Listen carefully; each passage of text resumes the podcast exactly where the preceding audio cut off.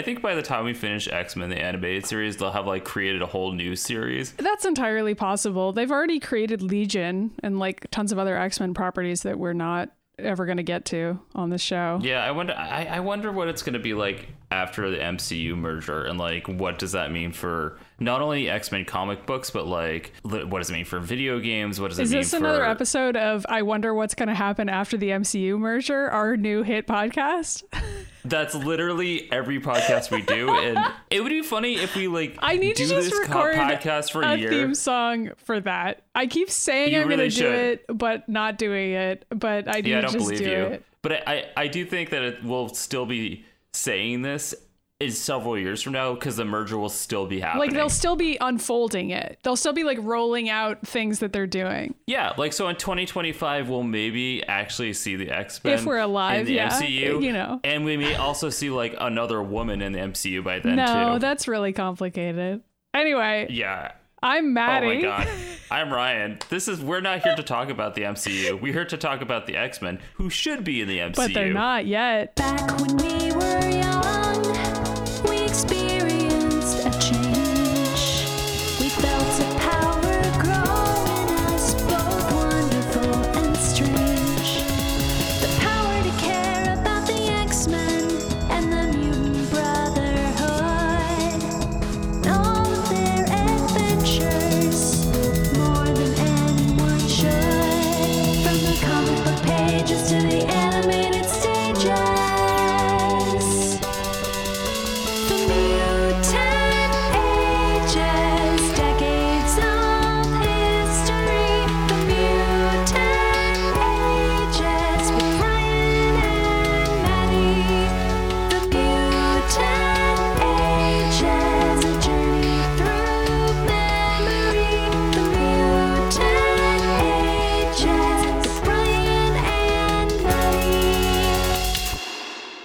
we're back also. We haven't recorded an episode in a while. And Oh my goodness. what could be Oh my goodness. more fitting than watching an episode of X Men the Animated Series titled Reunion Part 1 of It's- 2? This is the gayest episode. It's episode. so gay and it's so delightful.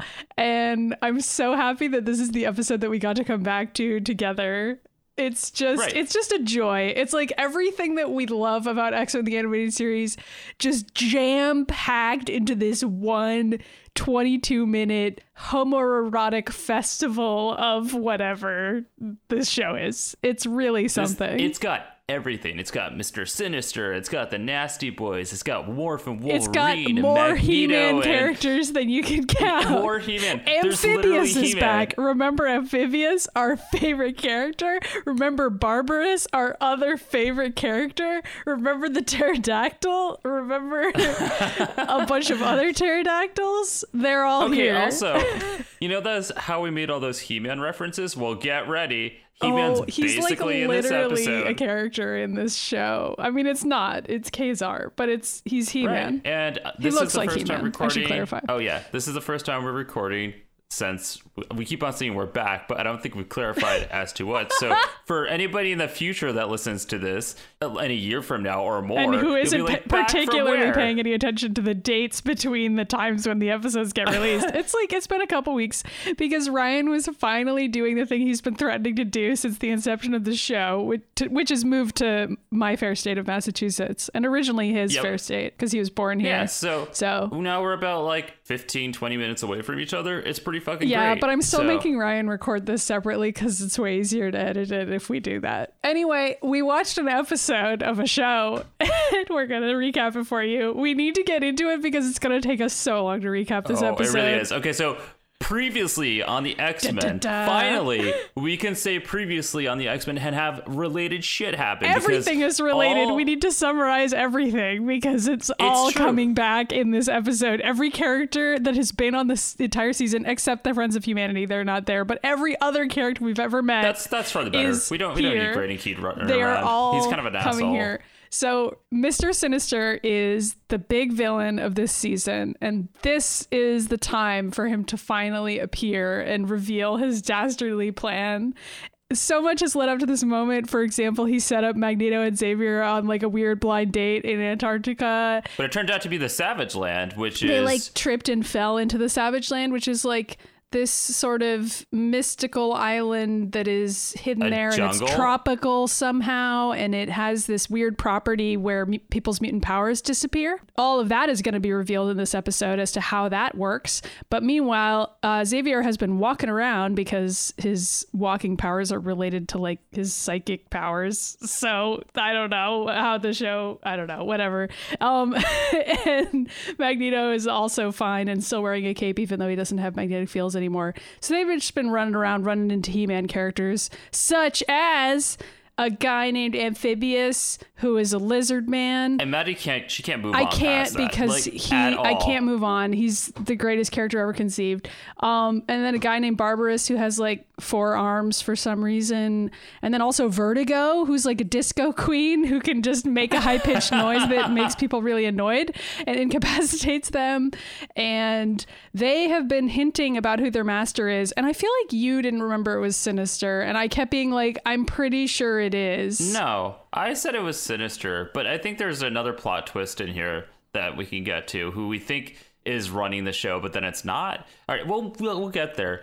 Um, also, previously on the X Men, let's not forget about all these great origin stories because now the all the X Men are here because they they've just been fucking sitting around mm-hmm, for like mm-hmm. the entirety. The truth is that the X Men the animated series couldn't do a whole season about Xavier, Magneto, and the Savage Land because nobody would watch Yeah. that. So they were off having like an actual story happen, sort of, and then we had all the origin stories of all the X Men.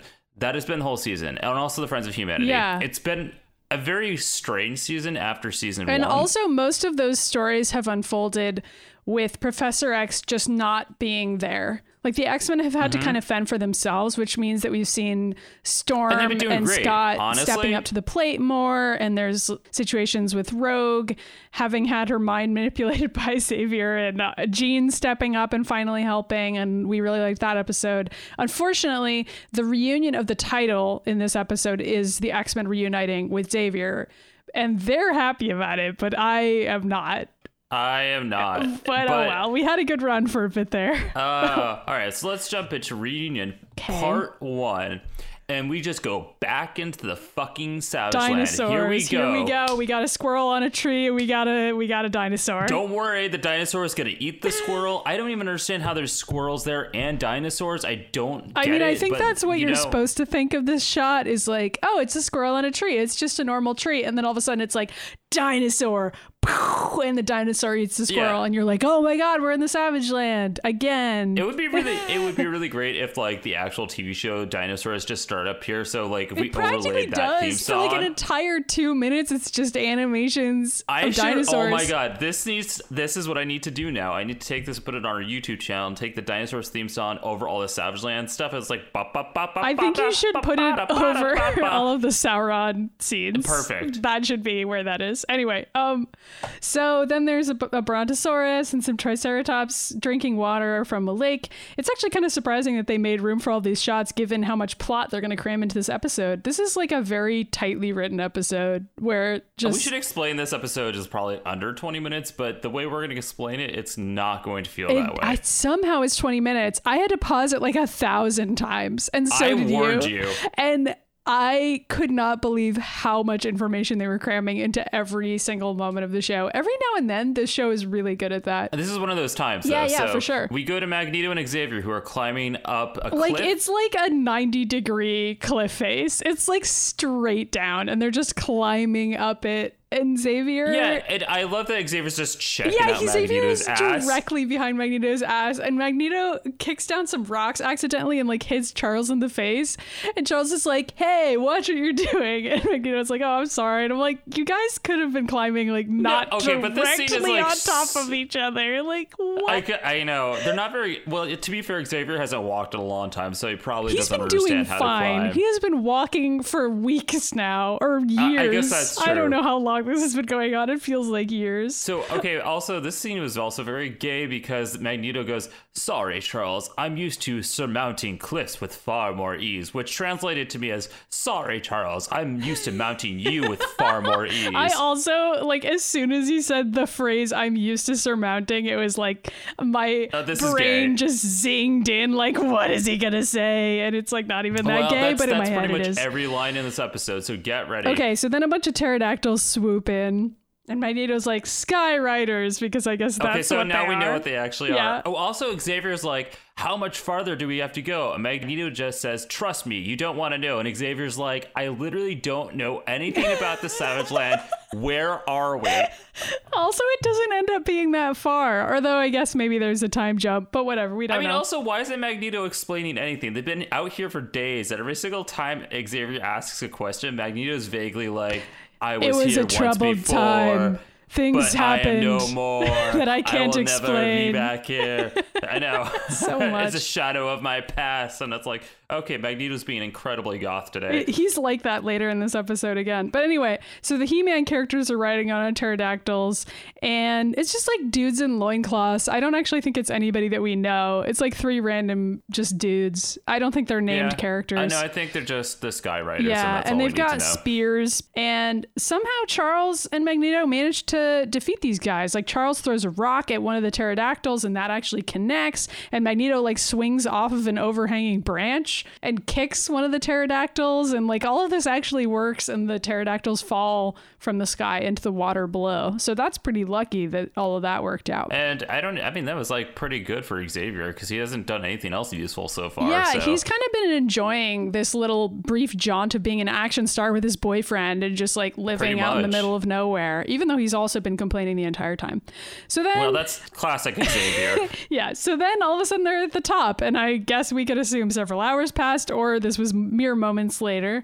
And I realized what they were trying to do this entire time, which was get back to Charles's ship. And then I felt kind of bad for making fun of them for like just wandering around the jungle for so long because I didn't realize this was what they were Is- trying to uh, I- do. You know, I like how they were doing that for days. I didn't like, know but that, though. They started at the I jet, know, so like they basically what happened? they fell off the cliff and then they fell into a river that apparently carried them like five thousand miles. I guess. and then they got they've out just of the been river. trying to get back there this whole time. I guess. Yeah. Well, oh yeah. You know what? When they landed, wasn't Magneto unconscious or something, and Xavier had to somehow like I push them to safety? And then I think they kept getting waylaid by various minions and just sort of distracted. And wasn't there like a T Rex and some volcanoes at some point? Like, Wait, hold on. When they fell off in the episode and they landed, they landed at the waterfall that they're climbing over right now, and they got out right there. So why did they walk away so far and then turn around? Is my question. Look, I don't actually think that if you splice together all of the Savage Land like pieces, that they will have a coherent. Well, you know what? You're right. This is the first time in my life that I've watched this. Like, in, order, and like really tried to watch it. But i do feel like if you actually think about what they're doing it's like they just wandered around the jungle in circles for like a while and then finally tried to climb back up to the ship. But anyway Yeah. they're finally there. And this made me laugh so hard. They're walking towards the ship and then all of a sudden like a million guys pop out from behind it and are like hello! And they must have just been waiting there. I, I guess I know, and somehow Xavier Magneto didn't see them. They're like sitting there chilling. How did also, they it's know? like- Okay, it's so in my like mind- well, they know because Magneto essentially like gave them a cue where he's Xavier's like, "There's my jet, miraculous, it survived," and Magneto's like, "Yes." Just like, like, we us." miraculously survived. Yeah, he literally says that. But also, so I guess Amphibius and Barbarus and Vertigo have been watching these two guys climbing the cliff, and they're like, "We're gonna get up there before them, and we're gonna hide behind the ship, and it's gonna be so good when they get up But here." you know what's really great is that they probably took like a really easy path There's to get up there, and they're just way to watching that, there. and they're just watching it. They're like idiots. like they keep like bending over the cliff to be like, oh my god, they're still taking so long. Guys, keep hiding. Stay down behind the ship. Just wait. It's gonna be so good when they get up here finally. This is like one of those like surprise parties gone horribly wrong, where you're sitting and waiting for somebody to walk in, and then they just don't. yeah, and then they're you're like really late, and they keep texting you, being like, "Oh my god, I'm stuck in traffic," and you're like, "Why did I even me do before. this?" when we thought somebody was coming in and we were like all hid for like a full 10 minutes and we're like where is this person they're like we're just like outside chatting That's amazing. Anyway, Amphibius comes out and he's like super sarcastic with Magneto, which briefly confused me because he was like, Please, Master, do not abandon us again. But then like came running at Magneto to attack him because he was Okay. kidding, I guess. amphibius is just like please master don't leave us again but we have a new master.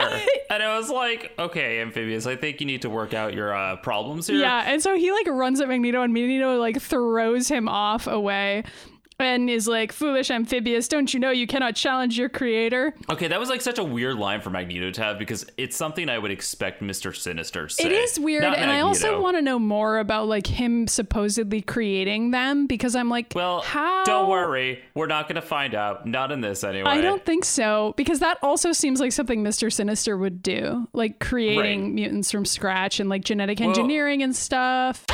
Magneto did sort of create the Savage Land mutates in Uncanny X-Men number 62, the 1960s series. But he was more just taking advantage of a situation where there were a lot of levels of radiation on the island, and he he sort of positioned himself as a savior who was helping the human inhabitants of the Savage Land by sort of turning them into mutants. It's one of these classic morally gray things that Magneto would do, as opposed to the sort of Mister Sinister thing, which is to turn people into his own slaves. Of course, in Magneto's case, he was still enlisting these mutants as his personal army, but I'm sure he thought that that was morally justifiable because, you know, that's how he rolls. If Mr. Sinister wasn't also in this episode, I would not be surprised if Magneto turned out to be Mr. Sinister. I don't know. Mr. Sinister also has a bunch of clones, so who the fuck knows? Yeah, yeah. I mean, that would make more sense. And so then Vertigo steps up and is using her Vertigo powers, which Magneto is like, Charles, don't look at her. And like, that appears to have absolutely no Okay, effect but at all. it's like, is she hypnotizing them or it's like seducing them? Because it's like a shot of her boobs and she's like, You will fall to the vertigo. And I'm like, why is she talking like that? Okay, but then she just makes a weird high pitched noise for like 10 minutes and they're just like covering their ears, like, oh my god, what's happening? And she's like shooting lights at them. So I've just decided that her power is just like irritating people so much that they become incapacitated because that's basically what happens. And there's also like this weird Yeti guy who like grabs yeah, Charles they, at they've just added a whole bunch of new mutates and they're just not even explaining yeah, I mean, are. there's like the three main ones that we already met, but then there's a bunch of other extra ones. like your favorite amphibius. Yeah, my favorite one, who I love, and then also Yeah. Yeti Man, everyone's favorite. It's I'm gonna sure be he's your a new Marvel Twitter guy. handle. Goodbye, Samus clone. It's amphibius clone. Oh my god, no.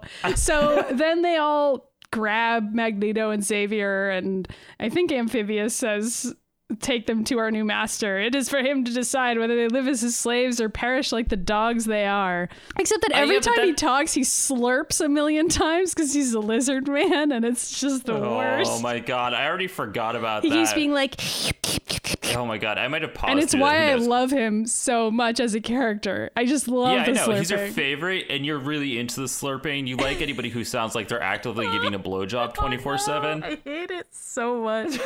anyway, Uh, let's let's go to a different gay scene. Let's go to the Blackbird, where Jean and oh Cyclops wow. are and Wolverine are all flying in on the jet. Yeah. The love triangle is there. Out, oh, the love triangle, and she pulls. Jean pulls out a tape cassette and like sticks it into her little like dashboard. yeah, just like a hot mixtape that Morph made for I know. Wolverine. It's like literally a tape of Morph just going, "I want to come back." Wait, no, Wolverine. he literally says, "I need you now, Wolverine." That is the line, Yeah. and I was like, "Whoa!" I know. I was laughing I so hard it. I couldn't even hear that part because he just screamed Wolverine for like a full minute. Well, for the record, he says, "I need you now." Right before that, oh my god! And then this is so Wolverine goes, If that ain't Morph, I'll eat the blackbird. You're coming home, pal. And I was like, Yeah. Oh, I just wrote to, "You're coming home, baby." it's very cute. And I was super excited about all All right. So now we're gonna cut to like show. a country fair. I was not expecting this, by the way. I wasn't Like, either. And I, was like, Is this Orpheus from Venture Brothers?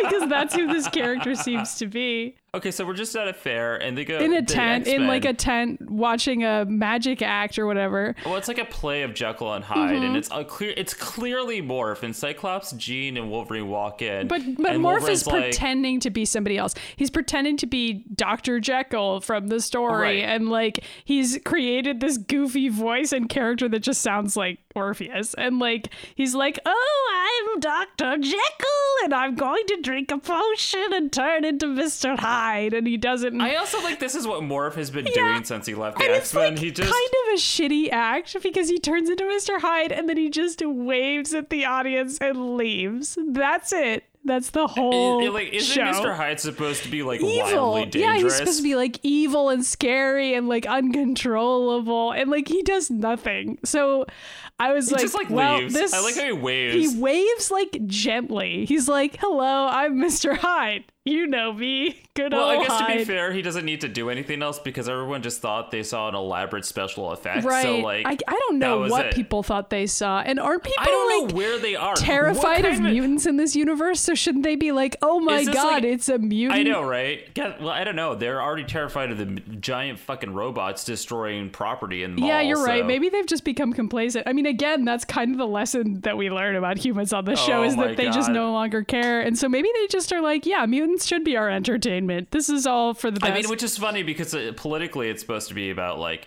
humans not accepting mutants, but in this show it just kind of comes off as the mutants are like, I mean, not the mutants, the humans are just like, yo, I don't even care anymore. like, this is ridiculous. So, I mean, I think that actually is kind of more realistic because I feel like the average person just doesn't doesn't want to be involved, and like that complacency can be dangerous. I don't know. We're getting too dark, and this episode is not dark. So no, it is not. Hyde walks off the stage, and Scott says, "Don't lose him," and then they very slowly walk after him, which also made me laugh really hard. I mean, did they also walk on stage and then go backstage and nobody stopped them? No, they I just it doesn't they- matter. well, the stage there's not really a backstage. It's just like a little platform. So they just kind of like walk over there, and no one right, well, cares because no one gives a shit Yeah, about anything notices that's that, and happening. they also don't. Mis- they nobody notices Mister Sinister walk out and just start laughing. for like a full five minutes. I it's know. just Mr. Sinister. That's actually the rest of the episode. It's just him laughing. And it was really good. It was. I, I enjoyed it. So they go backstage, and Cyclops is all like, "Nice performance, Morph." Morph. And Morph's like, "Who's Morph?" And Wolverine's all like, "Come on, I know it's you. Let's fuck." And Morph is like trying to get him. He's per- holding a finger to his lips. I he's know. pursing his And lips. Is like, clearly indicating that they're being watched and like overheard. And he's I like know. holding his finger to his mouth, like, guys, don't fucking blow my cover. This is really dangerous. And I know, I know. Jean It's like- walks up and just like, Morph, what's wrong? Why are you doing that? And so I much was for like, your "Jean, intuition, Jean. Good job on the telepathy. Why your power is to know things. This is literally one of those episodes where Jean stops doing things again, and it's so Jean bad. becomes so stupid in this episode. It's upsetting And me. I like I want to be mad about it, but like everything is so gay that like it sort of makes up for it. But it would have been great if it's all the gay guys and then just Jean also being awesome. It would have been nice, but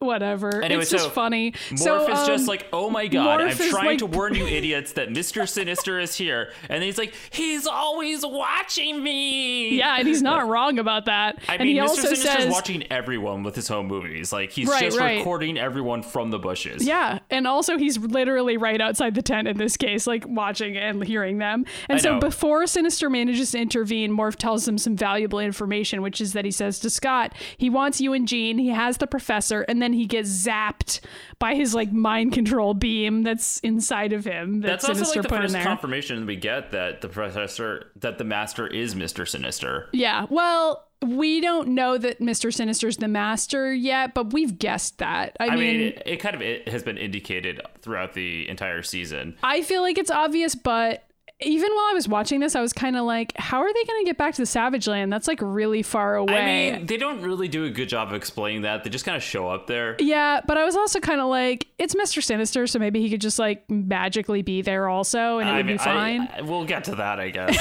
so Mr. Sinister pushes a button that electrocutes Morph, which I think explains a lot about my early fan fiction with Katie.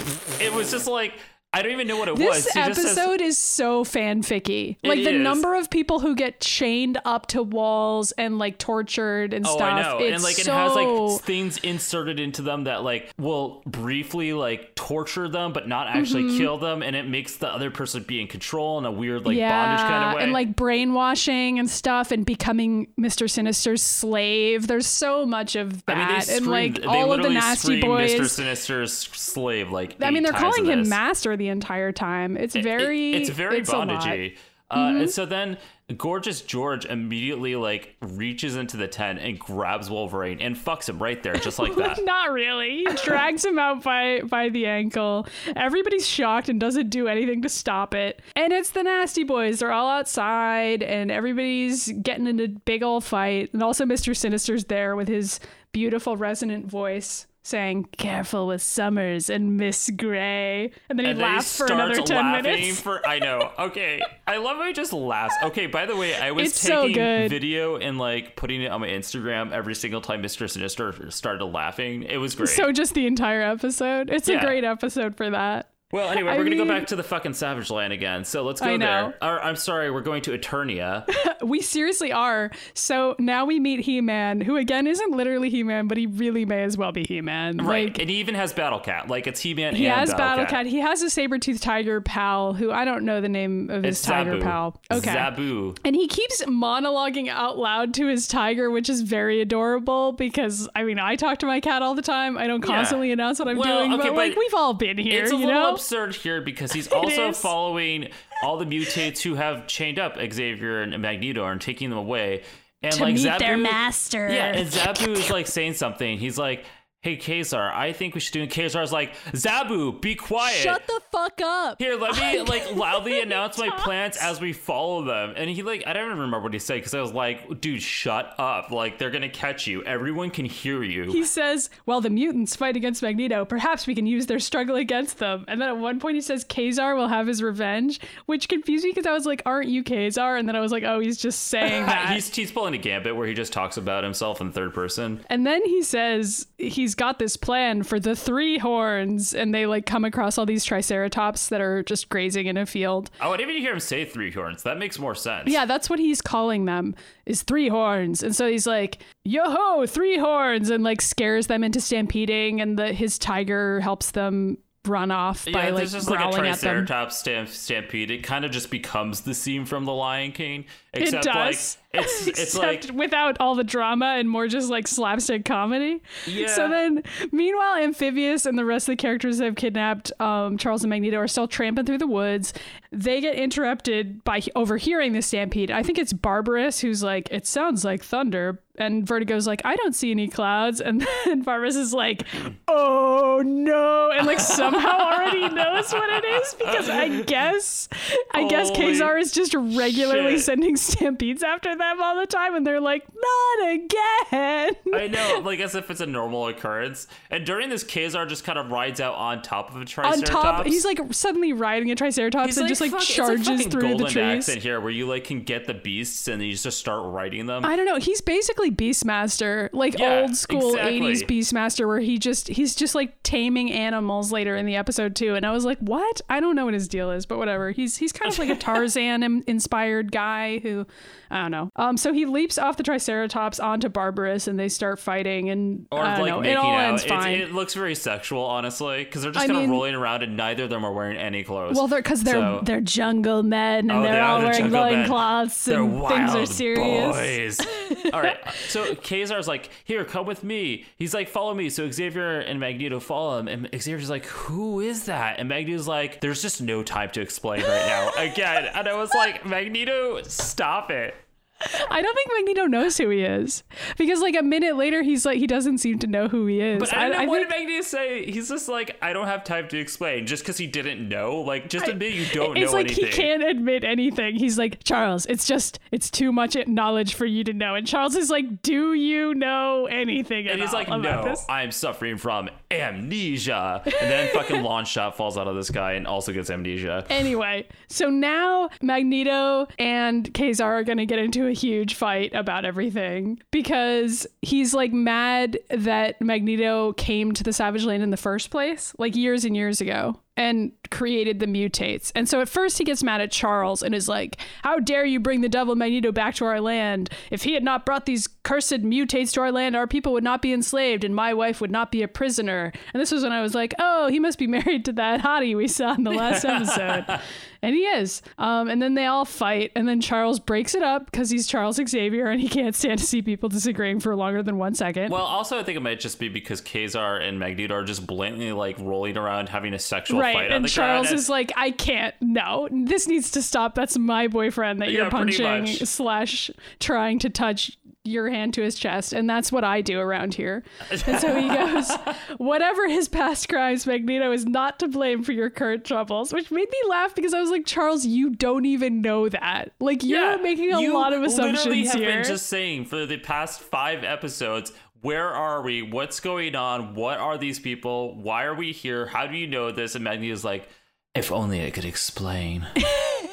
I can't tell you. Yes, I am involved in Amphibius and Barbarus and all of their lives, but I can't tell you how or what I did. And Charles is like, well, it can't be his fault because I like him and I've decided that it's not his fault. Holy shit! Which is funny because Xavier is also the first person to like throw somebody under the bus. So it's like, I know. why why would you be like, I like this person, so therefore we don't need any other kind of information. But I feel like Senta- he constantly does that though. Like he'll be like, "This person's a villain," and then like a minute later, be like, "But they can be redeemed," as can anyone who I talk to for one minute because Oh I've God. decided that I have the power to convince anyone. I mean, he and does then have like, the power to brainwash people, so I guess it's possible. I mean, I mean, look at yeah, I mean, I think that spoils him. Just like being able to brainwash people, he thinks he can just use that power all the time. But I mean, anyway, whatever. Clearly, that didn't work out because he was doing that for Rogue, and then didn't even explain to her why he was doing that. And then like Jean was like, "All you need to do is like remove Hop that in there. personality." Like she's punch like, "I don't punch know Captain why." Marvel a little Yeah, I know. She was like, "I don't understand why Xavier was brainwashing you."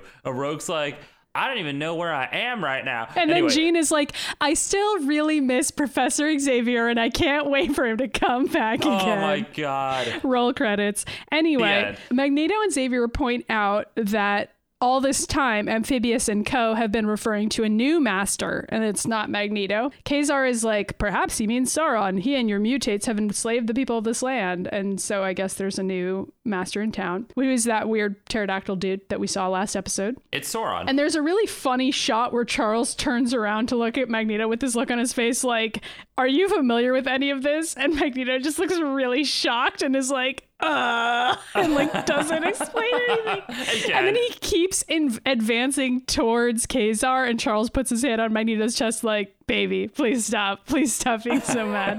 that was the screenshot that I sent to you where I was like, Ryan, this is so gay. Oh my god. I didn't even send you the screenshot of like Mr. Sinister cradling Xavier's chin later. Oh my god, that scene is a lot. We're gonna get there. Okay, So anyway. anyway. the three of them decide they have to trust each other because they have absolutely no choice. And they have to break into Magneto's old citadel because this was also explained that that's where all the prisoners have been taken is to that citadel. And for Mm-hmm. some reason, like, I guess Ka-Zar knows the entire layout but has not tried to go in yet. And Magneto's just like, I know how to get in, so it doesn't even matter. I don't know how he knows the layout though. That makes no sense. But anyway, back to the X-Men. Back with the X Men, Slab is now fucking Wolverine. That's just where we open. They're they're having a lot of fun. Yeah. And meanwhile, Scott is like interrogating Mr. Sinister about Xavier because It's they so heard from funny. Morph. It's because the Cyclops is just like, what's going on? Where's Xavier? Who, It is funny. He's people? like, I'm going to keep asking direct questions because I don't know what else to do, even though it's never worked with Mr. Sinister before. Oh my god! But then a super gay scene happens where Cyclops and Jean like try to escape, and Gorgeous George just reaches out his arms and grabs them with his massive hands and pulls them back to Mister Sinister. And Gorgeous George is all like.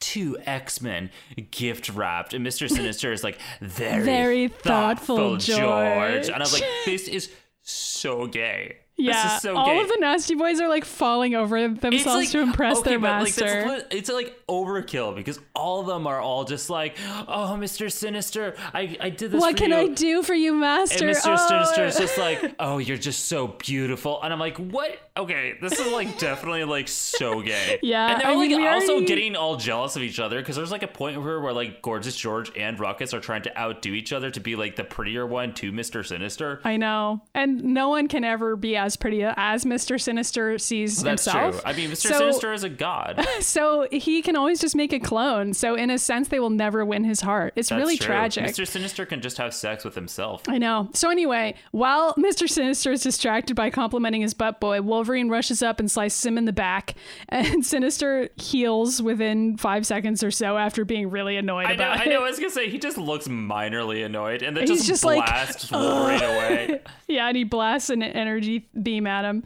And then meanwhile, Jean like briefly looks at Logan and is like, Wolverine. And then suddenly like remembers that she and Scott are being held by Gorgeous George right now. And then like screams Scott really loudly, like as overcompensation for the fact that she was just longingly looking at Logan who I is know. in trouble. Obviously, she's like, "Oh yeah, I have a fiance." Yeah, and she just starts screaming Scott, and then she uses her telekinesis to lift Scott's glasses, um, so that he can he can shoot Gorgeous George, which makes them get dropped, and then, And then he starts shooting Mr. Sinister, and Mm-hmm. Mr. Sinister literally screams out to his boyfriend. He's like, "Ruckus, help me!"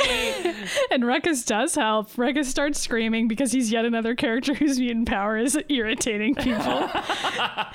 it's like that commercial with the Wolverine claws against the blackboard. it's exactly like that commercial. That's literally what this is. That's exactly what he sounds like. And so he Yeah. blasts him away, and Ruckus just is like, the trouble with this crowd is that you have to shout to make yourself heard. And Mr. Sinister is just like, well done, Ruckus. I'm proud I'm of you. proud of you." You get a blowjob tonight. And Ruckus, And Ruckus like, goes, "Hey, it's what I live for," I which know. is not even a joke line. Like, I there's know. no joke there. It's It's just just him like- being like, "I live for this." I know. He's literally just like, I am Mr. Sinister's slave. And we're like, okay. Okay. This is Well- so kinky. this is the dynamic that we thought it was, and it's playing out before our very eyes. like I know, and then they open up the ship, and Mister Sinister's like, "Everyone, get on the airship." And I don't know if you noticed this, but the inside of the airship was just like the insides of a human body, and I was Yeah, like, it's "What so the spooky. fuck is this? What it's is like a, happening?" it looks like a skeleton of like a spine and, and, there's, like, everything. Guts hanging from the ceiling. I'm like, I know it's supposed to be Mister Sinister, and he's just like this crazy scientist geneticist, and like yeah, and he wants to whole feel like he's doing a surgical procedure every time he walks onto his ship. I don't or know. everywhere he goes because I mean clearly when we get to his dungeon later he's all like Mm-hmm. I've put the DNA in the walls and it's like does that mean you jerked off all over the walls what does that mean? yeah, like what are you So- even saying? so anyway, he's like, let's make sure our guests are comfortable. And then Oh Hairbag is dragging Wolverine on the ground and he goes, not too comfortable, which I had to watch like 16 times because he says it in his weird French accent, which I guess is French. I don't even know how to describe Hairbag's Jamaican. accent. I can't remember Possibly. So- we argued about this last time. The voice actor is having a real field day with Hairbag. I mean, I'll they're still doing it. It's pretty great. And Logan wakes up while he's being dragged around, and of course it's Wolverine. And he escapes by throwing Hairbag into Slab. Mm-hmm. Mister Sinister is trying to attack Wolverine, but Gorgeous George comes running to Mister Sinister's rescue, and he's like, "I'm here for you, baby." And Mister Sinister just like picks up Morph and throws him. and throws I- him, I which thought- is important because Right. okay, so also at the same time as this, Ruckus is the one carrying Jean. Right. And you can see that happening in the background. Which and is I didn't funny realize that didn't mattered. either. And it's like, okay, so if you want to continue explaining this, go ahead. I guess I will. So Ruckus is carrying Jean in the background, and you can see a shot where that is happening, and they're walking towards the plane. And so then Sinister picks up Morph and throws him, and then Morph is kind of off screen briefly after getting thrown. Wolverine blasts through Gorgeous George and tries to slash Mister Sinister, but Mister Sinister blasts him again, and then Wolverine screams, "Jean!" and at some point, Mister Sinister says, "Ruckus, get her to the ship."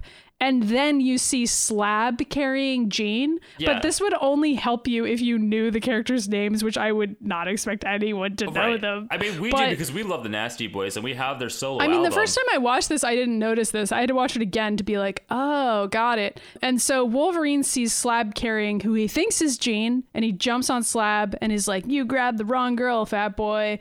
And then Morph turns out to be Jean. Like, Jean Again, beans is like- Wolverine with a big piece His of only wood. trick is to become Jean Grey to like seduce Wolverine. It- or just like Confuse him? I don't know. betray him because he likes the idea of breaking Wolverine's heart as Jean. Oh like this is like the God. second I time mean, this he's like done a that. Weird kink that they have though, even when he's not being evil. It's like I don't know. Wolverine's like, can you be Jean again tonight? It feels like a heart?" thing. It definitely feels like a thing that they have, and it's like we're peeking into their bedroom and it's like thing. morph just morphs into Jean when they're having sex, and then immediately afterwards he pretends to break up with him as Yeah. Jean, and like it's just a weird fetish that Wolverine yeah, has. it's I don't know. Logan and Morph. I, I don't know. Maybe I was gonna say maybe it's because Wolverine knows he can't have Jean, so like at least he's I think it's also fantasy that because he can have sex with her once. You know, I mean, I think it's also because Morph wants Logan, but only can achieve that if he pretends to be Jean, which is really sad. I mean, I don't know. it is a strange situation. Meanwhile, Morph transforms back into Morph and he says something like, I told you I couldn't be trusted, which is and then they kind just of fucking weird. Take off and leave, and then Yeah, and then we see once like- again Ruckus carrying Jean into the plane, which means they were just standing outside the plane that whole Wolverine time. just didn't notice there were two Jeans that whole time. Um, and so then the plane leaves. Scott and Logan get left behind. They're both standing on the ground screaming. Scott They're tries both to screaming shoot. Jeans simultaneously, which is really Scott funny. tries to shoot eye beams at the plane, but keeps missing. Which I was like, Scott, all you have to do is look at the plane. like, how are you I failing at this? It's just like he was opening his eyes and literally shooting wildly and dangerously all around him with no know. regard of what's going to happen. Just looking around in the sky, He's not shooting, even shooting the plane. I mean, you're right. All he needs to do is look in a direction, and he could destroy something. He like managed to miss mess that up. He like looked in every other direction. He's like, "Where is the plane?" It's like, okay, Scott. There's only one place it can be, and that's up. Like, it's Yeah. not anywhere else. Also, like you saw it take off, or did you? You purposefully weren't looking at it, I guess. anyway, so then they stand dramatically watching as the plane is too far away, I guess, to be hit by Scott. And I Wolverine is like, easy pal, I guess, we'll I guess find at her. some point it would be nice if Cyclops' powers were explained as to like how far they can shoot and like and Right. what does it dissipate. Like that's all information that I would like to know. so yeah, well, it's not going to be explained in this episode. No. Anyway, back to Savage Land. Um, yeah, so Ka-Zar, Magneto, Xavier, and Zabu are taking a tiny little raft to Magneto's citadel. And Magneto's just like, I had great ambitions for this world. And Xavier's like, Unfortunately, Magneto, the ambitions of powerful men usually bring strife and misery to those who they would improve. And before anything that can continue, a fucking dinosaur just appears out of the water again, the same one from before, knocks them off the raft again. It was like perfect timing though, where they were like having this dramatic conversation, and then a friggin' sea monster is like, boop, and just like knocks over like, the raft. sends It him really funny. And Ka-Zar just like jumps over at the dinosaur and does this like wild Xena call. He's just like, and then the dinosaur's like, "Oh hey, yeah, I can listen to you," and just like leaves. And I was like, "That's how I, is that how that dinosaur communicates? Is by this oh shrill scream? Like I, I mean, I guess I guess it's how Ka-Zar just tames the beasts of the wild. Yeah, that's how it works out to train any kind of animal. Just scream. Yeah, Great. I Good think job. so. I don't know why it worked. So they they managed to get to the citadel on this little island, and Xavier's like, "There is a chill wind tonight," and Ka-Zar's just like. It's like so over dramatic. It's so ridiculous. And Ka-Zar's like the one that has been blowing since Magneto came to the Savage Land, and Xavier's Yeah. like, "I blow Magneto." I just wrote, really? Magneto's responsible for the weather now? Like, it's oh like my the god, I know. emo line it's so ever. everyone's just being super emo in the Savage Land. And so then there's a little secret door, and there's like one very obvious button nearby the door that you can press on, and it opens it. And also, Magneto is also like super annoyed by Ka-Zar's comment. I and I'm don't just know like, why. And I, I don't know. Because I Magneto just- says Magneto says times change, Jungle Lord, and Ka-Zar says people do not. And I'm like, that exchange doesn't make sense in context. So I wonder if they like cut a line there that or like if they just didn't explained it. If they wanted to jump more into maybe the comic book history. I don't know. I don't remember them. I know Magneto was in the jungle. They were in Savage Land for a long time, but I Yeah. thought that was mostly Magneto and Rogue. Yeah. So it's like a whole other weird situation where it's now Magneto and Xavier just like making out of the Savage Land. So the show's pretty gay, so they had to replace I'm not- Rogue in her sexy outfit with with Xavier. Yeah, Rogue But already got some dates with Storm, so there's that. Uh, So they walk through the secret passageway, and then they get inside, and just like all the mutates are just standing like there literally again a all, second time. all of them are there. are Like there. amphibius It's the surprise party that failed before. They're doing it again to see if it will work this time. I mean, I don't know what they want the outcome to be, but I guess they get it because this time they do successfully capture Charles and Magneto They're like, yet we're again. like, good job. And Amphibius is like, the master has discovered your secret passage. And I was like, Yeah, like everybody's like really confused about how all the mutates got in there, and Amphibius is like, "We already figured out how to open the door, okay, idiot." wait, but also, did you start laughing when Ka-Zar and Zabu just respond to this by Yes. screaming and jumping out the window into the water, and we just Which don't see them again? It works. They just jump out the window and swim away, and Ka-Zar's just like, "Gotta go." it's the funniest shit. so fast so I didn't even like catch it at first. I was like, wait. And so then a weird baby man walks over. Yeah, and he's talking like Skeletor. Brainchild. He's just like, yeah, you're the master.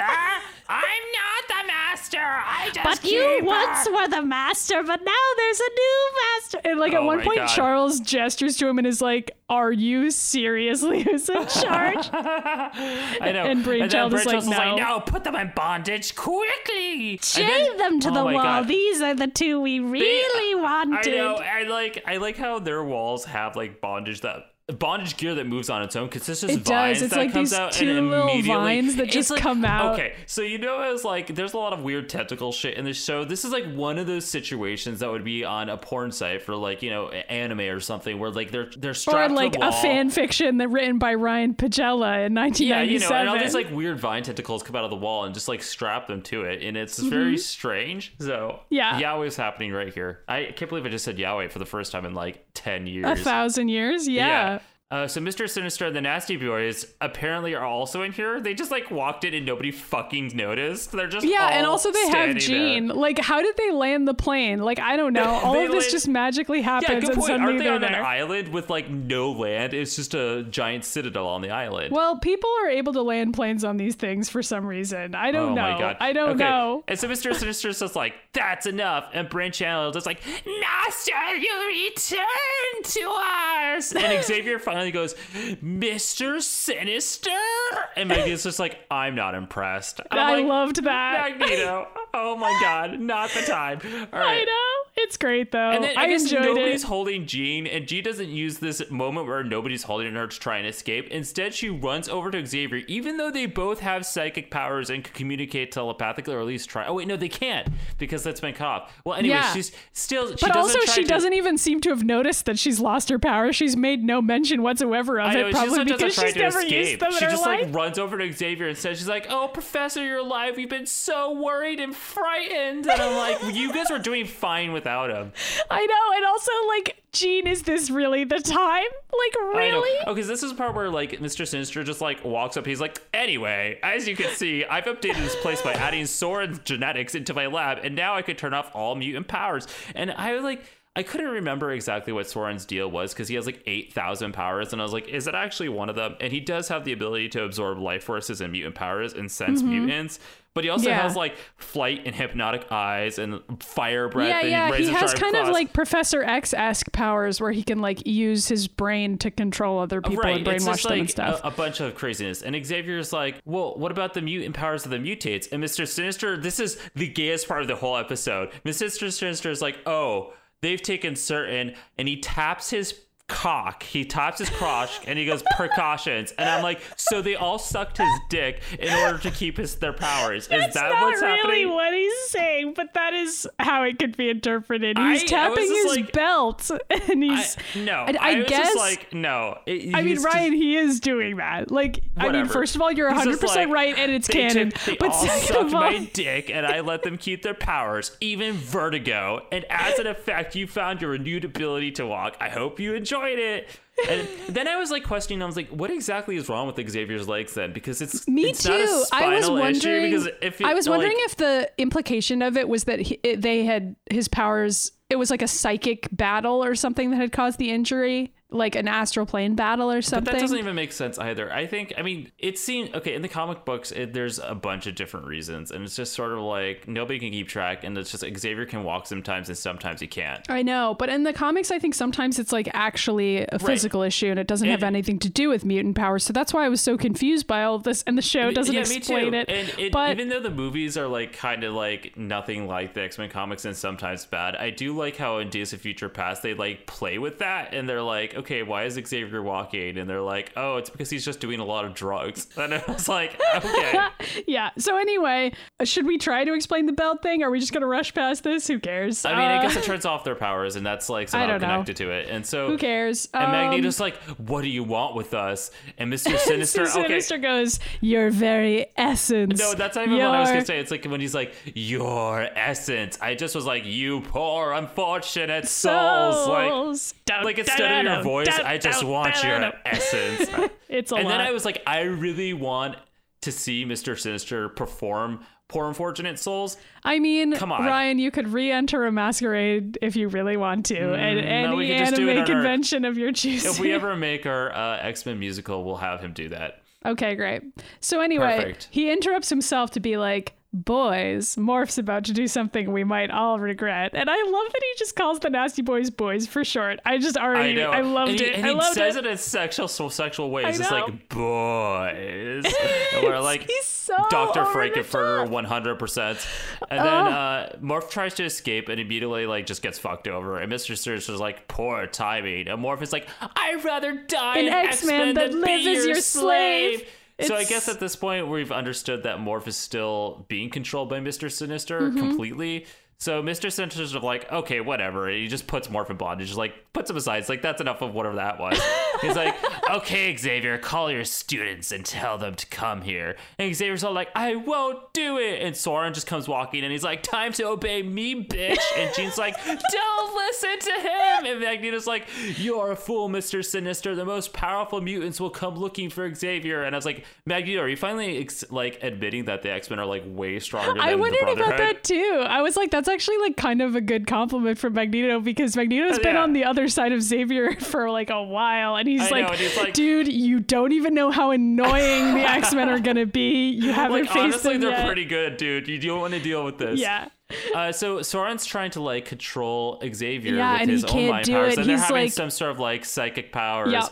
Until eventually Xavier breaks and Mr. Sinister comes over Oh and cradles Oh my God, Xavier's oh chin, and I swear to God they were gonna make out, and he's just like, "Wakey, wakey, Charles." He literally says "wakey, wakey," guys. Like that's and something we would say as a joke, but it's real. Dude, you know what? It's like I I know that in my old fan fictions I made Exa- uh, not Xavier, Mr. Sinister to be absolutely ridiculous, but like look He's at the so content I'm working with. ridiculous, though. Like I feel Oh like you were fine. Like this is the and, character like, that mine was actually is. probably like toned down in comparison to him. I know. Anyway, and so then so- Xavier opens his eyes and he says, "What do you want from me, Master?" And we're like, "Oh no!" And then Mr.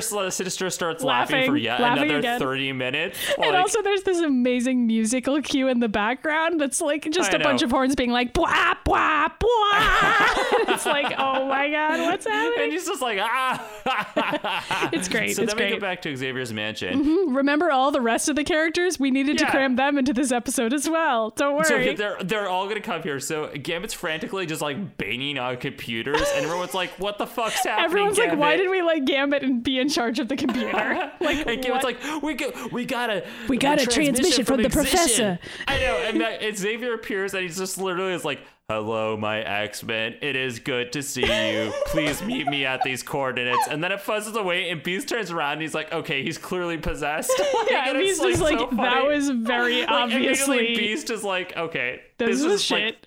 this is a big pile of shit, and I don't buy it. and like they admit that two seconds later because when they're on the Blackbird, Wolverine's like, okay, so we're walking into a trap. Yeah, well, but Sounds first, like first, what happens is right after they see the transmission, the Blackbird lands because Logan and Scott are returning from their ridiculous ordeal, and then Yeah. Scott and B say we have to talk at the same time, and it's really funny.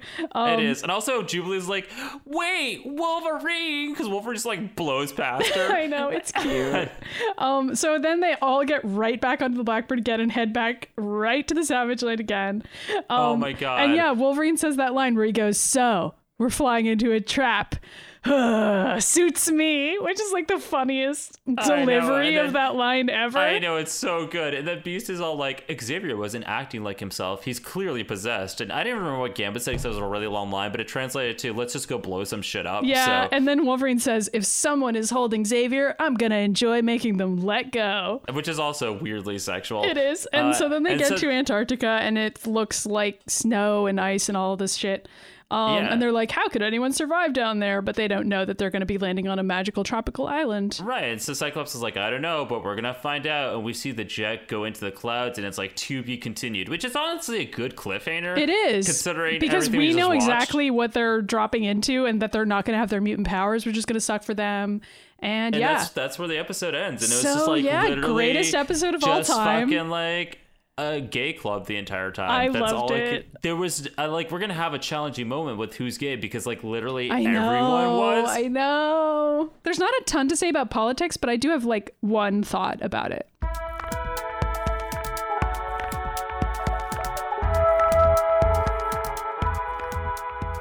Okay, what's that? What's what's your politics about the Savage Land? Well, let me go. Let me scroll back up and find the one political line. Okay, so you remember when uh, Ka-Zar and Magneto and Xavier are on the raft? We kind of blew past Yes. this a little bit, but That's because um, it was ridiculous. It is ridiculous. But so this is like the only political argument that this episode makes, which is the moment when Magneto says, Okay, so Ka-Zar says, Your citadel, Magneto, a sickness in the heart of our land. And Magneto says, It was not meant to be. When I built it, I had great ambitions for this world. And then Xavier says the line that you quoted before, which is, The ambitions of powerful men usually bring strife and misery to those they would improve. And first of all, when I heard that line, I was like, Xavier, look in the fucking mirror. Like, have you Yeah. been paying any attention to what the stuff that you've been doing to Rogue? You take advantage of your own power constantly and you aren't responsible with it and you don't think about that. You're just kind of an asshole. yeah, Like, but I also it. think that sometimes this show tries to do like a power corrupts kind of an argument. Like, do you remember in that other episode, the Beast centric episode where Beast was fighting the Friends of Humanity and he said something Right. really similar where he was like,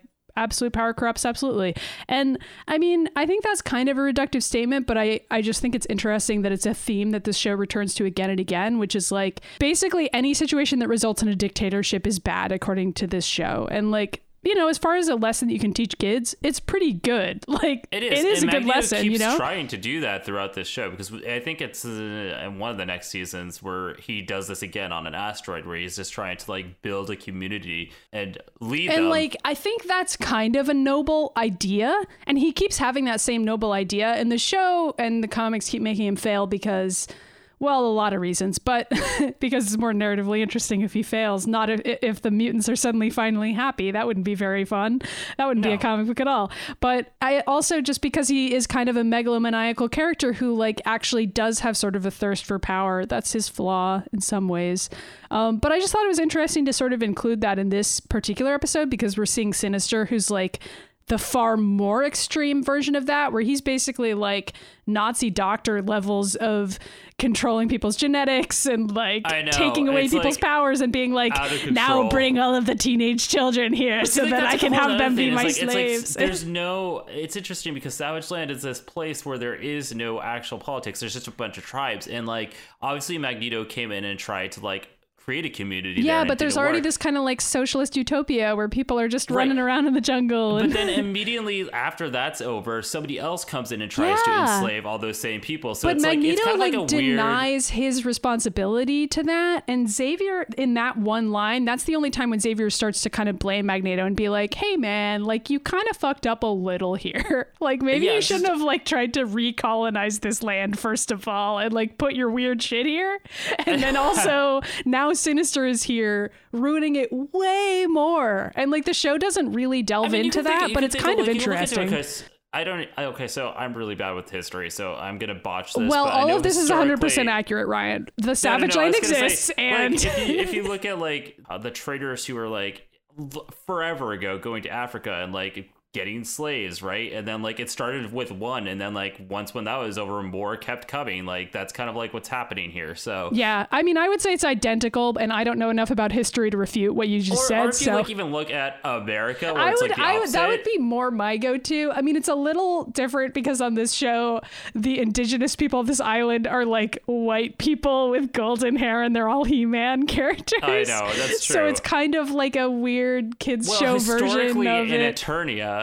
Yeah. Actually, no. Eternia has its shit together. Let's be real about Eternia that. I mean, Ske- rules. The Savage Like Land. Skeletor's trying to like take it over, but he like I feel like they at least have a working like class system. I, I, feel like know, Eternia kind of has a similar storyline to this. Like, I, I think it's kind of like, oh, the indigenous people of this place have been taken over by this cyberpunk skeleton man, and they're terrified of everything all the time now because of that. Um, but they also Oh have like royalty and stuff, which doesn't really make any sense. And the royals are magical, so I don't know if that really tracks. But in this version, all that we know about Ka-Zar is that like before all these other dudes showed up, he was just swinging around the jungle having a grand old time with his wife, his his sexy wife, and taming dinosaurs together. And then these other people came in with their weird politics from other lands and just ruined everything for them. I don't know if that's the conclusion of these episodes because I don't remember, but Right. that's how it's presented to us here. And I I did think it was kind of interesting that like that's presented as a bad thing, even though it's a kids show level where it's like super reductive and everything is really funny and silly. But there's Yeah, there's no, still like just the barest hint of politics in there.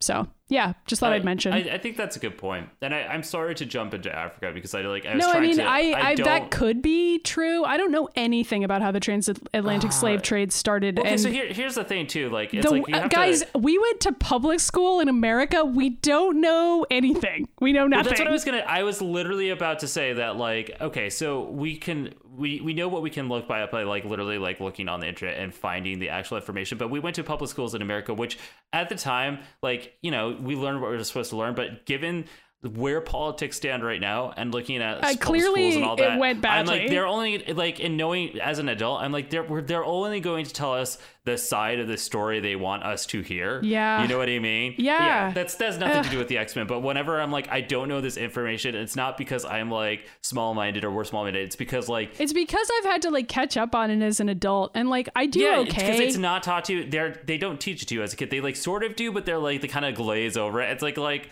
it's like oh, there was a period of time where we had a bunch of slaves, and then like you know it's about twenty pages in this book, but it was you know it was bad, but It like was pretty bad. Back on it, and it's like well, but. They make sure to tell us that like World War II was horrible and to never trust Germany again, and it's like well, I think also Russia the reason why that happens is because World War II is a situation where America can pretend that they were the heroes swooping in. But if you talk about the history of chattel slavery in America, it's pretty bad. It's we're not the heroes in that scenario at all. And like I I, like think how we wound up here. This has nothing to I do with like the Okay, X-Men. anyway. but, you know, We're sorry I, that I we don't know anything about that, like, I'm like, th- that's why I was like straight up like my history is not going to be correct, and I'm sorry. So people uh, can write in and tell us what they think the or Savage Land really symbolizes. and that's fair. They are allowed to be mad about that. So Of course. But also I'm always curious to hear what people think that the episode symbolizes, And Sure. and people can totally write in and tell us if they think there's other political messages in, in this app or any other. Or they can just tell us who their favorite nasty boy is. That's I mean, also it's great. clearly gorgeous George or Ruckus. Like, let's be real. You gotta choose. Sinister has to choose every night, or does he? I he can just have both or of does them. he? Or Mr. Sinister? Maybe sometimes Mr. Sinister fucks one of them, or all of them, or watches them as he makes them all fuck each other. I don't know. So I mean, there's just no way to know. So Or anyway, he just makes a clone so he can watch all the Mr. Sinister's clones fuck him while he like sits in the corner and jerks off. I don't know. Mr. Sinister's a weird guy, so he's a weird guy, but he wants what he wants, and who can fault him for that other than I, mean, I, everyone? guess, I guess to be fair, he's pretty confident in what he wants. That that's something you can say I would get him, back so. into the politics of Mr. Sinister like being such a flamboyant character, but I feel like we covered that super well in a We really previous did. Episode. don't need to go back so I might again. I might link it in the show notes if folks aren't all the way caught up and want to hear us wax poetic about Mr. Sinister and Dr. Frank-N-Furter and like gay villains in fiction and what we think about them. Because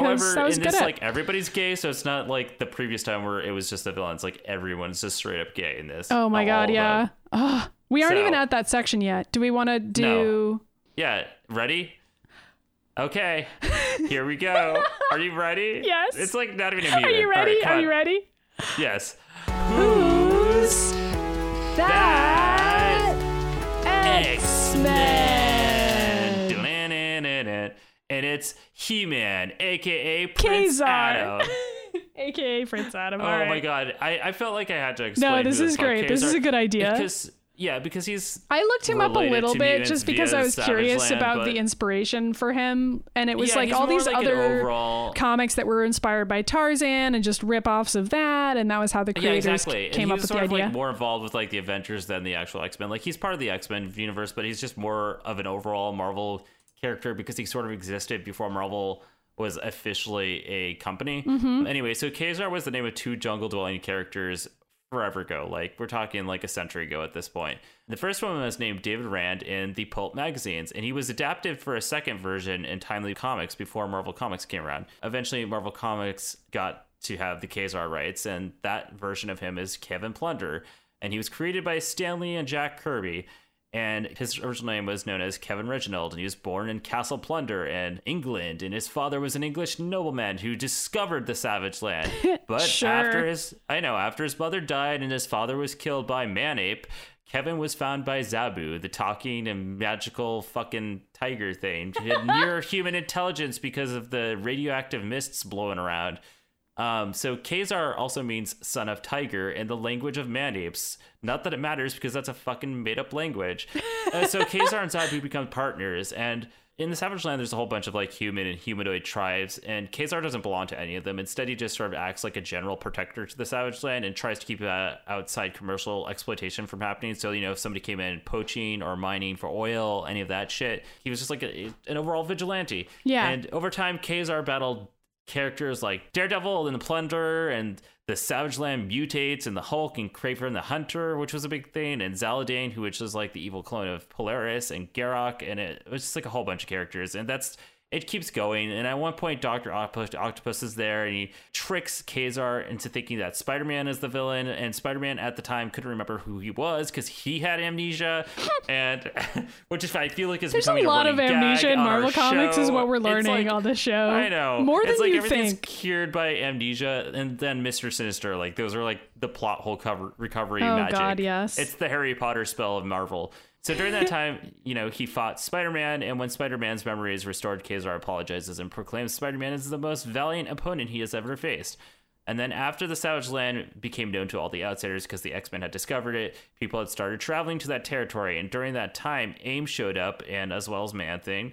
And that's also when he met two different women at different times. They were, uh, weren't at the same time. One being Mockingbird of the Avengers, and the, the other one being Shauna O'Hara, who is was a scantily clad big boot lady who got kidnapped in the last episode. Yep. Uh, The Jane to his Tarzan. yeah, big titties McGee, and then Ka-Zar, in searching for a, the lost Zabu, because Zabu went missing, discovered a discovered Pangea, which was a ancient refuge created by the Atlanteans. And during this time, he and Shauna fell in love, and that they also had to go and fight Belasco at one point. You remember remember Magik Guys and the whole like twenty minutes I spent explaining hell and who was in charge between Yes. Magik and Belasco. Of course. that Belasco. And during a meeting with AIM scientists, Ka-Zar disguised himself as a scientist, and during that they discovered who he was and they shot him in the head, and then he suffered from amnesia. and then, with no memory or ability to speak, he started to run around the city of New York City and just fighting crimes until his memory returned because he was fighting Kraven the Hunter, and he was like, "Wait, I remember who this dude is. Why?" I really hope he was wearing the loincloth for all of this and that it was like I a mean, he real totally jungle was. to jungle Yeah, moment. that's actually where Jungle to Jungle the movie is about. It's actually a live action. It's actually part of the MCU. this. Yeah, it is, and I wish you guys would understand that uh, it's Oh an my God, important I'm piece sorry of I even MCU. brought it up. Keep going.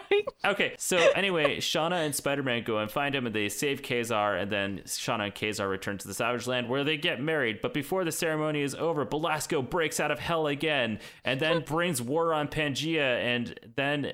It, Ka-Zar and Shauna are banished because now Belasco's in charge. And during this time, they discovered a device which sent Ka-Zar, Shauna, and Zabu to a New Wally planet. And they also discovered that Shauna's pregnant. Cool. And then later, after they go to another planet, they come back, and Ka-Zar and Shauna return to Savage Land, and Belasco's gone, and all that shit's over, and they have their newborn son Matthew with them. Um, there's a lot of like open-ended stuff here because they don't. Ka-Zar is like not popular enough of a character from them to actually finish a story, so like we just have to assume that it's all okay. Yeah. Uh, and then at some point, Ka-Zar defeated Thanos, and one of the many times he tried to attempt to end all life because that's kind of Thanos' thing. Mm-hmm. And there's another time where Ka-Zar teamed up with Jessica Jones to find Zabu, who went missing again. I feel like there's like only two plot lines here, like one where Zabu goes missing, and then one where like him and Shauna get kidnapped. Like those are the only two things they could do with these characters. During the Secret invasion, a Skrull ship just like straight up crash landed to the Savage Land, and then a bunch of Skrulls of a bunch of Skrull versions of superheroes just came pouring out of it, and Ka-Zar, Shauna, Zabu, and Spider Man all teamed up to fight off the Skrulls together. Later, Ka-Zar and Shauna l- encountered the return of the Ethereals. I think I'm pronouncing that right. It's either Ethereals or Ethereals. It might be Ethereals actually. I think it might be ethereals. Oh, you're right. Uh, and they fight them because they want to, unite all the tribes in the Savage Land and unite them with themselves, and they're all like, hell no. And then because of that, Ka-Zar teams up with Scar to protect the Savage Land from outside forces, and that's all we need to know about Ka-Zar. the end. It was weird how it was beat for beat a recreation of the plot of He Man. I thought that was a little strange that Marvel got away with that. Yeah, but- even I know. Was that the crazy when Ka-Zar walked into a cave and there was like a magical like bird lady who was like, you need It to was like, I'm the sorceress and you need to use this sword, and then also you have a sister later, but don't worry about it right now. Also, the the bird lady is just Vertigo. Yes. And she's like, Um, "Ree!" Ka-Zar's sister also turns out to be Shauna, and it's it gets really fucking weird because that was Ooh, a whole I don't thing like that. right? Uh, Shouldn't, shouldn't Shauna be Teela? That would be a little less gross. okay, that's true. I just don't know who She-Ra is in this situation. I don't either. Magic? I have no idea. She-Ra is Jean Grey. Anyway, the It'd be funny if She-Ra was just also in this in this universe. Like He-Man's not there, but She-Ra is. I hope so. I, fingers Yeah. crossed. That could happen in part two of Reunion. We'll find out. I don't wait. Who owns He-Man right now?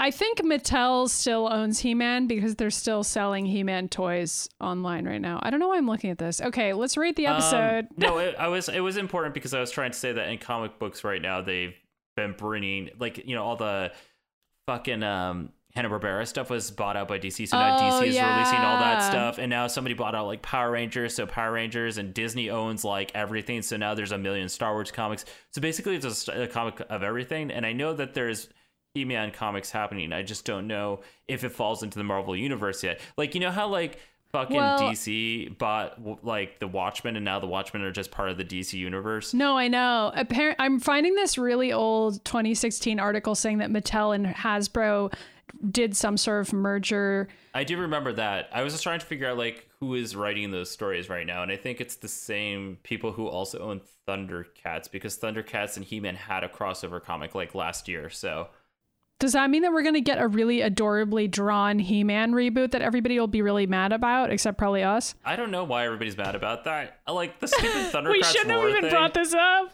No, Oh I'm gonna say I'm gonna bring it up now that you're here. But this is this episode is taking place after the trailer of Thundercats roar, and a bunch of people, People online are are like, really mad. uh, my childhoods are ruined. I just want to throw out, put it out there, by the way, that you know who's excited for Thundercats Roar? Like actual children that have seen the trailer, like they want to watch this show. I know, so who the but fuck also cares what you there think? was Like, a serious reboot of Thundercats in 2011 that nobody watched. Like, have you really seen good, those and I- screenshots? and that's what I said. I was like, okay, so if you guys really wanted that serious reboot, like it already happened. Where the fuck were you then? Like, yeah. Oh, whatever. So this is like one of those situations that like eventually. well, also make- sometimes things aren't meant to be popular at the time they're popular. Like 2011, maybe that just that show just wasn't meant to be. But it's possible that this could happen to the X Men, but I do know that Disney has been producing like you know the Guardians of the Galaxy show and the Avengers show, and they're not they're okay. They're not as good as Earth's Mightiest Heroes, which happened right before like MCU became a huge thing. yeah, Um, and I, I worry that if we get an X Men cartoon, it's just gonna be kind of bland, like the new Guardians cartoon and the new Avengers cartoons. It's just like it just is kind of devoid of character. I know, and it sucks because this show is awesome and fun. It would be I hard to posted top. on Atomic Blue Productions, like Tumblr and all the social media, to go to the opening to Earth's Mightiest Heroes, which was the cartoon before the current Avengers cartoon. Mm-hmm. yeah, And I I've seen like- I've seen some of those episodes. They're yeah, fun. and I was like, it's really good, and that was kind of the general consensus. Everyone was said they're like, yeah, it's better than whatever shit is on now. So I worry that that might happen to the X Men, but I'll still watch it. You know? yeah, well, already it's got- us. We can't help but go to things. Yeah, and then we have to review it on this show. So you know, let's I don't know, in twenty years from now, at the rate we're going. I mean, we could maybe speed it up. We'll try. Anyway, now that I moved, it might be a little bit easier. So let let's see. Okay, so who's gay? uh, sure, we can do that next. The X-Men are a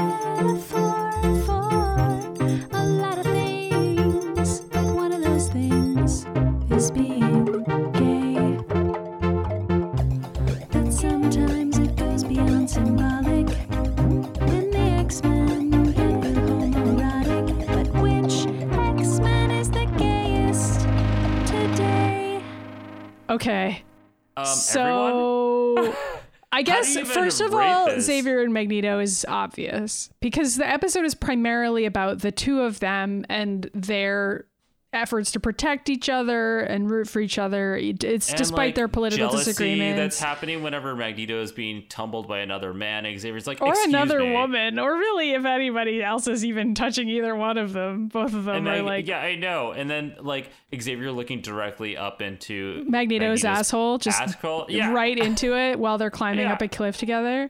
I mean, they're pretty Oh my cute together God. here, insofar as the And two of them they can get never into be cute together. together.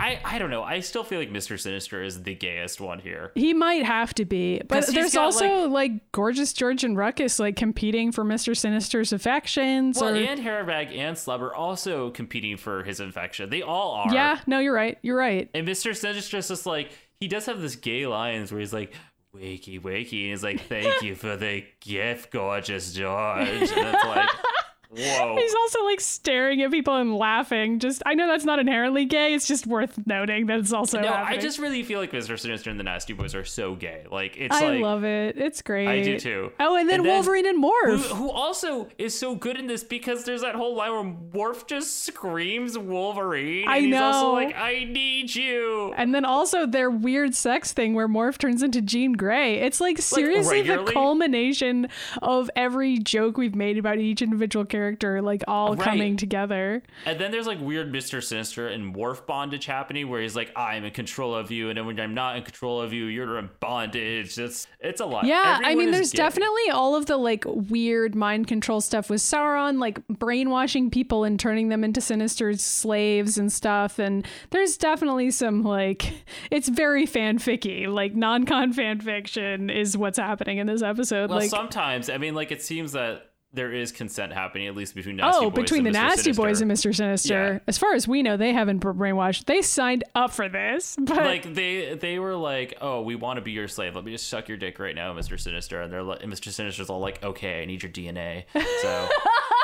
And you need my DNA. and also you need to wear this weird belt so that you can have your powers again because of reasons. Also, oh my suck god! my Yeah, dick. I, I guess all the mutates also are like having sex with Mister Sinister. I mean, I don't know. I, I think it's fair to assume they are. So I'm going to go Yeah. ahead and say they, they're all gay as well because Mr. Sinister only makes other queer characters. It's the only thing he I mean, knows how to do. I, I Oh, no, wait. Magneto made them. I forgot that because it makes no Okay, I sense like it's like a competition between Magneto and Mister Sinister. It's like to oh make God, a like, gay army. But Magneto yeah. isn't normally making gay armies. That's not really his thing. So I don't know why it's there. I don't even know what show I could relate this to because like I can't. There's just got to be some kind of show where like there's just like gay characters competing for each other in some way. I don't know. Oh, I guess it's just He Man again. Yeah, and also He-Man's here. Yeah, He Man is here and his wife is gone and he's so mad. Does he oh really Oh have God. a wife? She lives in Canada. He's not he's not gay. Anyway, um I I, guess know. we'll just have to say Mr. Sinister because the reason why everyone else is so gay is because Mr. Sinister is there and it's just And he's like cradling Xavier's chin him and like and his controlling everyone. ribbons just swirling around. It's like, and it's like so much when the Nasty Boys show up and they're just all like tripping over themselves to please Mister Sinister. It's like I was so glad to see them again though. I was like, oh yes, they're back. I, mean, I want to know, like, in production, not even just like for the X Men, the t- animated series, but even like in the comic books, at some point, were the writers of either of these things, were they like these guys are clearly obviously gay? Like, we're just we're not. I think the Nasty that. Boys, yeah, I really do think so. I think they knew that those characters were queer coded and like sort of homoerotic because that's part of I think what's supposed to make them scary, which we talked about in that other episode where we talked about like gay villains Yeah. and stuff. I think that is part of it. It's just that I don't care because I love them, you know? I do do too. I and I wish the Nasty Boys had more to do in the comic books. I know that they well, because they completely briefly, disappear, but but you we're still rooting for them to come back, and maybe Well, our okay, show so will make Marvel, it happen. When you hire me to write some of your comic books, I'm bringing back the Nasty Boys, and they're going to be fucking amazing. They're gonna have fucking like drag shows. It's gonna be great. I didn't even go to drag shows. I just want them You're gonna have to do a lot of research to, to write these I comics. know. I'll I know. help like you. I was gonna say, like it. You know, they could. I. I am full support of whatever Mister Sinister and his boys want to do. You know. Mm-hmm, uh, as long and as if it's they want to open a nightclub together and just finally go the straight and narrow, yeah, aka the gay and it- narrow. Should it? Oh my god, that should be a YouTube series we make. Is just uh, the gay sit- and narrow? No, No, no. was gonna say like a YouTube show just called Sinister, and it's like about a nightclub, and it's just like a gay nightclub with the Nasty Boys and the X Men, and that's it. It's like a gritty, real version of Mr. Sinister and the Nasty Boys, where they like live in the real world, but like they're running a nightclub and just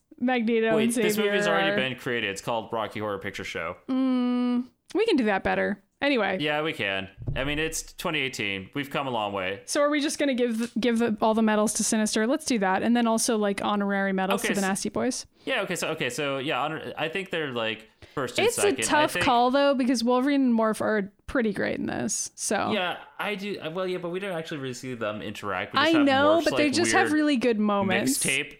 Yeah, and so okay, so I would say Mr. Sinister is number one, Nasty Boys are number two, and then I would say Magneto and Xavier are number three, and then Wolverine and Morph after that. All right, So, I'll I mean, concede. okay. I mean, everyone's gay.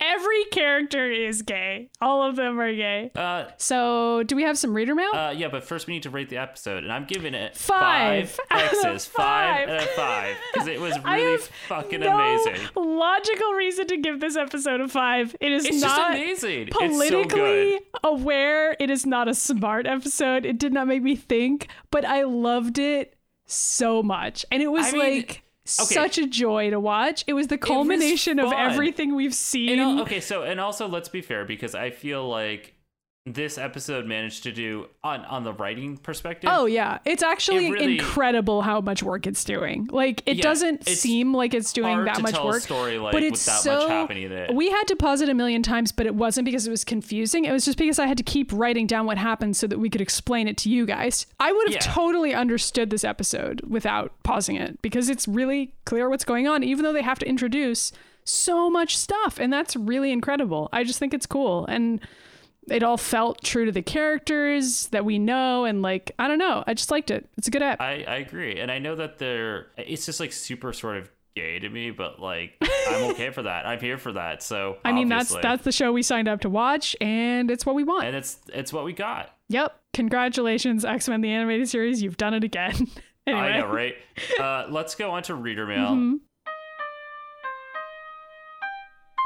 There's not a whole lot this time. Uh, and by the way, you can email us anytime you want at themutantages at gmail.com and we will read it on this show unless you're uh, hugely offensive, but that has not, has not happened yet. So Not yet. We, we did have that. mr have sinister emails us it'll probably be pretty bad but we'll probably still read it Well, there was that one time I did read some comments where people were like, really bad. Why is it here? And Wait, you did like- read those though, and then we laughed at them. Remember? I mean, yeah, I, I'm all I'm all for reading bad reader mail too because I'm like, well, you know, we're we're happy to read that. Just send whatever I'm you want. waiting- Honestly, if, you've somebody been can come at me with a real opinion, sure, I will take that. But you know, saying bullshit, that's different. So, um, anyway, so our first email is from Brandon, and he wrote in, "Hello, Ryan and Maddie. I've been catching up with your show and the animated series from the beginning over the last month now, and I'm both happy and sad that I'm all now caught up since now I'm going to have to wait between episodes to listen to the next."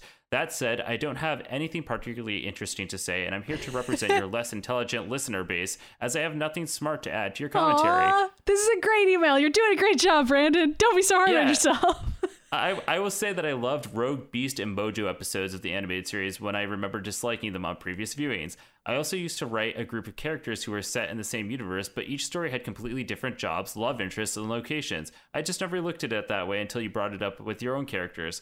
Anyway, thank you for your show and all the work you put into it and the perspectives you offer. That's cool. So he just confirmed basically that he does the same thing we do, where I would take my own characters and then like write them into another setting or story. I like that. I like hearing that. I had a feeling other people would have done that same thing. And I also liked hearing from him about how the episodes meant more to him now as an adult because that's been our experience. Um, and then we have another email from Gary that says, "Hey Maddie and Ryan, love the show. It's pronounced leech, but like it's just it just says L I C H. Yeah, it doesn't say how it's pronounced. It's we don't know how it's pronounced, and no one will tell us. Oh my god. Uh, and then I have We'll one other thing that I pulled from SoundCloud because I thought it brought up an interesting thing that I think you responded to. I to. did respond, but yeah, go ahead. Okay, this was in response to the Mojo Vision episode, and Brian wrote in Keep in mind that reality TV wasn't a thing yet at the time this was written. This idea may have been better than you realize. And that's not true. Uh, reality TV was actually happening then. Uh, it was very early reality TV. It but was. That's that's where it started because it started in the 90s. Yeah, The Real World is the first. Well, there were a couple other shows before then that weren't like reality TV the way we know it. So much as like documentary style shows about people and stuff like that. But the real world was the first big reality TV modern style that we all knew about. Yeah, and this the first episode is in 1992. That's the real world. yeah, world. and that came out a few years before Mojovision came out, so they at least had that, and they could at least Yeah. see the way the winds were blowing. Uh, any anybody working in a TV studio or production company back then, I'm sure, was seeing the real world and being like, "Oh shit, we've all got to do this now, don't we?" You know? Right. But there's st- yeah. there's there's there's still a lot of like reality TV, but there's a lot of like actual TV. But now the thing is that YouTube exists, so like pretty much everyone is making their own reality TV oh, that's show. an interesting way to look at that. Ugh. yeah. So it's just it's We're very all interesting our how own content machines now. it's true. And 24/7. As, as people who work in the industry, and we're both per- constantly producing content. I for, know. And also like thinking about how much of ourselves to put into that content and like what Yeah, we want to share and not share. Exactly. Yeah. And also like consuming it because there's so much media that we consume. Maddie and I are always constantly being like, we don't have enough time to watch or play these things like we used to because it's it's not like when we were kids where like it was really hard to access. It's like stuff was on TV or you would go to the movie theater or you would rent a mm-hmm. movie or you would have to save up your money to watch something. Or you never would just tape something onto a tape and just watch it a billion times because it was like the only copy that you had. And, Yeah, uh, now it's- it's, like it's- you just watch Twitch for like 24 hours a day Oh and there's God, always going to so be something on there. There's like live streams happening. You can find any show that's ever existed online. There's a stream of something online, but the, it's you can go back and watch every episode of. Jem and the Yeah. Holograms. So I mean, like, it's interesting to look at Mojovision and be like, Mojovision. I I think in ways, I think you know this guy was right saying that is it maybe not from a reality TV perspective. It was ahead of I, its time. it's but it definitely was a- ahead of its time in that ahead sense of of, its like time and understanding that in the future all we would want is media consumption and if you're not fast enough you're not changing what you're doing all the time then you're boring and you have to worry it's like I it's like think a also people could never have predicted the extent to which like 8 to 10 to 12 hour Twitch streams and YouTube streams would be something that anyone would watch. Like just a person living their life, like that kind of reality TV. Like I mean Mojovision doesn't even suppose that that would be the reality of it, but that is the reality that we've come to is that people just want to have an internet friend. They want somebody who is like their friend. And I I Yeah, get it they- because they- I've they like been on their launch shot both sides of it. So I don't know. It's weird. The future's really fucking weird, man. It it's is. It is. Uh, and it's weird because we have Mojo as a fucking president now. So there we go. it's fine. I think it's fine, and I Back to think that Mojo. reality TV has shown that you can be president, and it's great. And I think the future's fine. Yeah, Anyway, exactly. uh, I, back on, uh, I was looking at my the Mutant Ninja's Twitter, and at some point somebody said between Magneto and Skeletor, who would be the top? I think Oh, Magneto yeah, would insist on. that. Yeah, I think Magneto would insist on being on top, and Skeletor wouldn't care. He just wants to bone down, and there's like a fun gif of Skeletor like falling. I think it's also a pun because Skeletor is made out of bones. Get it? Yeah. Anyway, yeah. it's a great tweet. Congrats. I also agree Thanks. with their take, whoever they are. Right.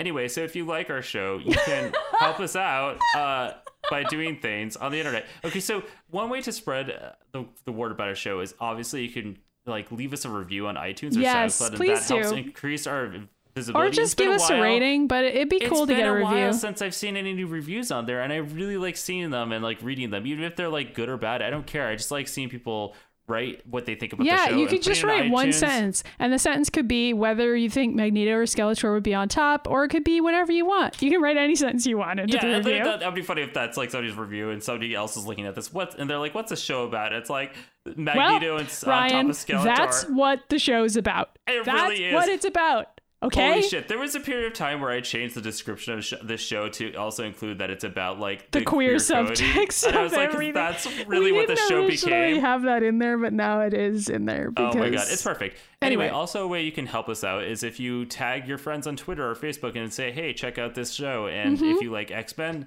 or if you want to recommend it to somebody, Yeah, we see people That's really doing that, and it's so awesome. And then sometimes those people will circle back and be like, "Hey, I'm a new listener, and I like the show," and that makes me feel awesome because it's fun to find other X Men fans who want to hear about how I- I was- everyone's I I gay. was gonna say it's fun to find other X Men, which is also true. Oh, and it's Um, also great to find other mutants out there in yeah, the world. that's true. And we're all under the umbrella of Atomic Blue Productions, which is our production company, in which Maddie and I will be making a lot more shit now that I moved here. And Mm-hmm. you can find all that at You can find it on our social media. And you can go to our, our YouTube channel, which is Atomic Blue Productions, in which we post all sorts of things, uh, including sometimes clips from this show that we've then animated with the X Men the Animated series. Or sometimes we go and rewrite X Men Apocalypse and tell you how the fuck we're going to do it. We haven't shouted that out in a while. There's a lot of great content on the YouTube channel that you Yeah, and should sometimes we dress up as Resident Evil characters and we make raps.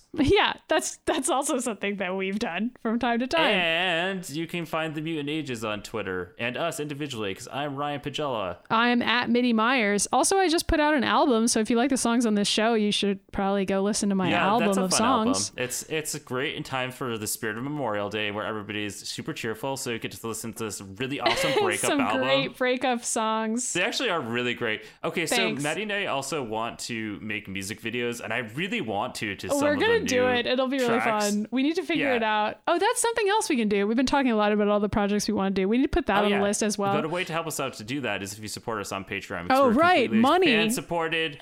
we're a completely fan supported podcast, and we don't make any money off of doing this, but it does help us pay our hosting fees. And with us creating more content means we're gonna have more fees to pay and more equipment that we need, and that's pretty much where it goes. Um, Yeah, yeah. And we really appreciate everybody who's donated. And obviously, even if you can only donate a dollar, that's totally cool. But if you want to donate more, then maybe you'll get some cool rewards. So again, check those out. I, I think the rewards are going to get a little bit better pretty soon because I think we we'll just need to get our shit together, guys. But we will. We will. Yeah, it's happening. Look, I just moved, and I'm. It's a miracle that I have my apartment set up, and I have a framed comic of Mister Sinister directly in front of me. That's That's that's that's, how you know you've truly moved in is when the I framed think I put that up comic. before. Wait, no, I'm pretty sure I put up the comic book before I even like set up the computer. I Yeah, was you were like, this needs to go I right here. Mr. Sinister, uh, sir. I'm so sorry. I didn't. I, I didn't mean to leave you on the floor. I forgot that I have to service you right now, Mister Sinister. oh my god. All right. Anyway, I'm a slave to your love, Mister Sinister. gonna start singing some Britney. Um, we'll see you next time.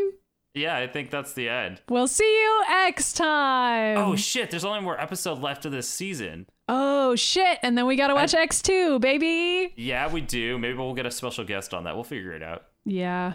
The special guest is going to be Hugh Jackman. He can't wait to talk about our podcast. That's the same fucking joke we made about the X Men episode.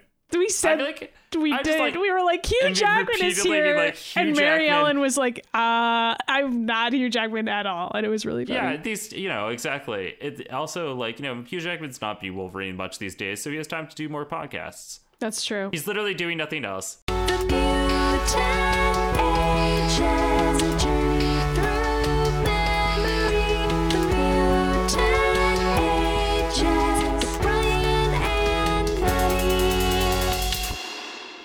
Us at atomicblueproductions.com or support us at patreon.com slash atomicblueproductions.